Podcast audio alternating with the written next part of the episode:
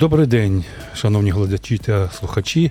В ефірі програма Маркер подій. І сьогодні у нас в гостях народний депутат Олег Синютка. Доброго Вітаю. Доброго день. здоров'я. Пане Олеже, найсвіжіше вибори у Польщі. За даними останнього екзитполу польського право і справедливість Качинського набирає 33,5%, а громадянська платформа Туска 31,4%. Тобто вони дуже щільно йдуть один до іншої. А, І е, газета Виборча так само е, з посиланням на результати пізнішого екзитполу дала е, значить, громадянській позиції, громадянській платформі 161 одне місце в парламенті, а пісу 198. От Чи дозволить це пісу сформувати більшість в парламенті необхідну для, для голосування? Ну, передусім, я вітаю поляків, наших друзів, що вони ще раз підтвердили, що це демократична європейська країна, і вони продемонстрували свої відданість демократичним процедурам і свої відданість членству в Євросоюзі і НАТО. Я точно не хочу втручатися у їхні внутрішні справи і казати, а це нам подобається, це нам не подобається. Я найбільше побоювався, коли була і передвиборча гонка, і коли відбувалися самі вибори, чи не піде Польща тим шляхом, яким сьогодні достатньо небезпечним, яким сьогодні ми відчуваємо, ідуть деякі інші країни. Ми маємо дуже непрості стосунки з Угорщиною. Нам дуже боляче, коли наші друзі, угорці, говорять про те, що вони мають зауваги до членства України в НАТО, що вони мають питання, які нас не наближують до НАТО. Я переконаний, що Україна і українці з великою тривогою зустріли результати виборів в Словаччині і тепер Польща. Так, от, напевне. Всі думають, а що важливіше, а що найкраще для України? Право і справедливість, громадянська платформа. Найважливіше для України, що конфедерати, які говорили проти України, які говорили проти членства України в європейському співтоваристві, які дуже часто висловлювали думки. Точно яких не вартують ні поляки, ні українці, не отримали підтримки, і це сьогодні найважливіша історія для України польських виборів. Я розумію, що першим отримає право на формування уряду, право і справедливість. І прем'єр Марвецький вже заявив про те, що вони будуть про це пробувати.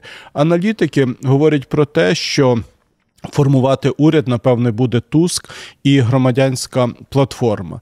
Неважливо, це внутрішня справа Польщі і поляків, внутрішня справа, зовнішня справа, справа кожного українця тримати оцей союз між українцями і поляками, який особливо поглибився і зміцнів під час повномасштабної агресії московитів на Україну. Так у нас з поляками були достатньо непрості і довгі історичні стосунки. Так сьогодні дуже часто лунають ті чи інші думки. Але давайте чесно скажемо. Так, як допомагають нам поляки, так не допомагав нам ніхто.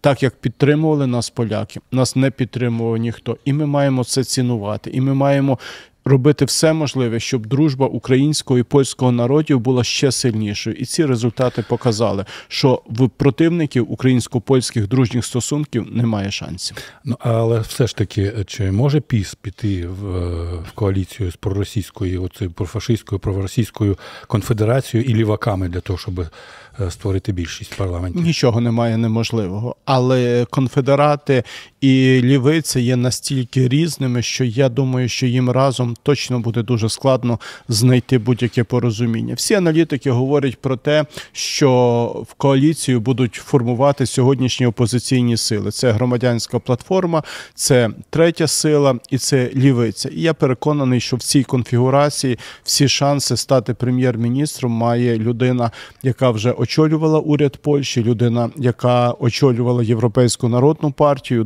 Дональд Туск. Я переконаний, що швидше за все так відбудеться. Але ще раз кажу: для нас, для українців, найголовніше, що ті, хто вголос говорили проти України, вели. Себе як антиукраїнське позиціонування вони не отримали тої підтримки, на яку вони розраховували. Це найголовніший результат виборів в Польщі для України. Добре, дякую. А тепер перейдемо до внутрішніх е, питань, до внутрішніх проблем. У Верховній Раді зараз вже є 240 голосів для підтримки законопроекту щодо заборони московського патріархату. А деякі джерела повідомляють, що Верховна Рада проголосує за заборону е, УПЦ МП вже на найближчому засіданні. Вам щось відомо з цього приводу, і що взагалі реально, чи це взагалі реально на ваш погляд? Я хочу сказати, що посібникам і лобістам Московської церкви в Україні, які випадково знаходяться в стінах українського парламенту і носять таке ну, важливе звання народного депутата України, сьогодні немає жодних шансів. І жодних шансів немає у Стефанчука, який говорив, що це не на часі. Бо зібрані в парламенті 240 під, підписів, голосів за те, щоб це питання ставити і голосувати. Тому хоче влада, не хоче влада при такому розкладі вона зобов'язання, і ми, як Європейська Солідарність, будемо наполягати на тому, що питання заборони ФСБшної структури цієї п'ятої московської колони, яка прикривається попівськими рясами, було поставлено на порядок денний, і ця ФСБшна структура була заборонена в Україні. Ще одне питання. Офіс президента звище е, закликає Кабінет міністрів переглянути роботу Держаудитслужби. Це парадокс чи державний маразм. Я нагадаю е, слухачам і глядачам е, визначення такої структури, як Офіс президента.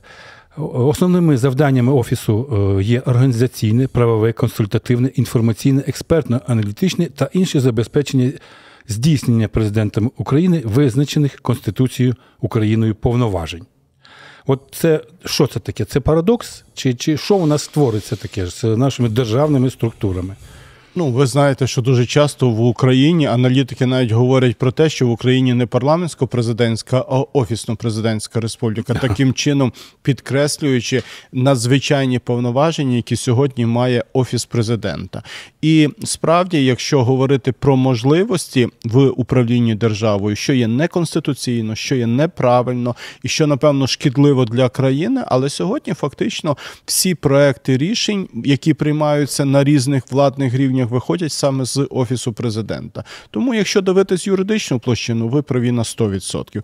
Якщо дивитись на фактичний стан справ, то все діаметрально протилежне. І офіс президента насправді має сьогодні величезні повноваження, і найгірше, що не просто має повноваження, які не відповідають конституції і закону, а й не несе жодної відповідальності. Навіть коли ми приймали про декларування, то ці більше 80 радників офісу президента, президента України навіть не будуть декларуватись, не кажучи про свої статки, не кажучи вже про те, що вони де-факто приймають найважливіші рішення, а не ведуть не несуть жодної юридичної відповідальності за це. Тому, якщо говорити про аудиторську службу, точно при бажанні офіс президента мав би це врегулювати дуже швиденько. Бо, напевне, не всі слухачі знають про те, що аудиторська служба сьогодні нанесла величезний удар, на мою думку, по обороноздатності країни. Провідники, виробники української зброї, ракет військово-промислового комплексу заявляють уже відкрито про те, що аудиторська служба заважає їм провадити діяльність на підтримку обороноздатності країни, випускати ракети, випускати необхідне озброєння, яке можна і треба захищати нашу країну. І, на жаль, жодної відповідальності ні в аудиторської служби, ні в керівника немає. Більше цього, парламент приймає постанову, якою фактично спонукає аудиторську службу Кабінет міністрів врегулювати оце питання, яким заштопорили роботу наших підприємств військово-промислового комплексу. І що? І нічого. І це дуже дивно. А якщо починають говорити аналітики про те, що сьогоднішня керівниця аудиторської служби довгий час працювала радницею такого собі пана Баканова, якого пам'ятаєте, звільнили з посади голови служби безпеки, із формулюванням, яке пов'язане з обороноздатністю країни, ну то це наштовхує на більш ніж категоричні думки. Так серйозно.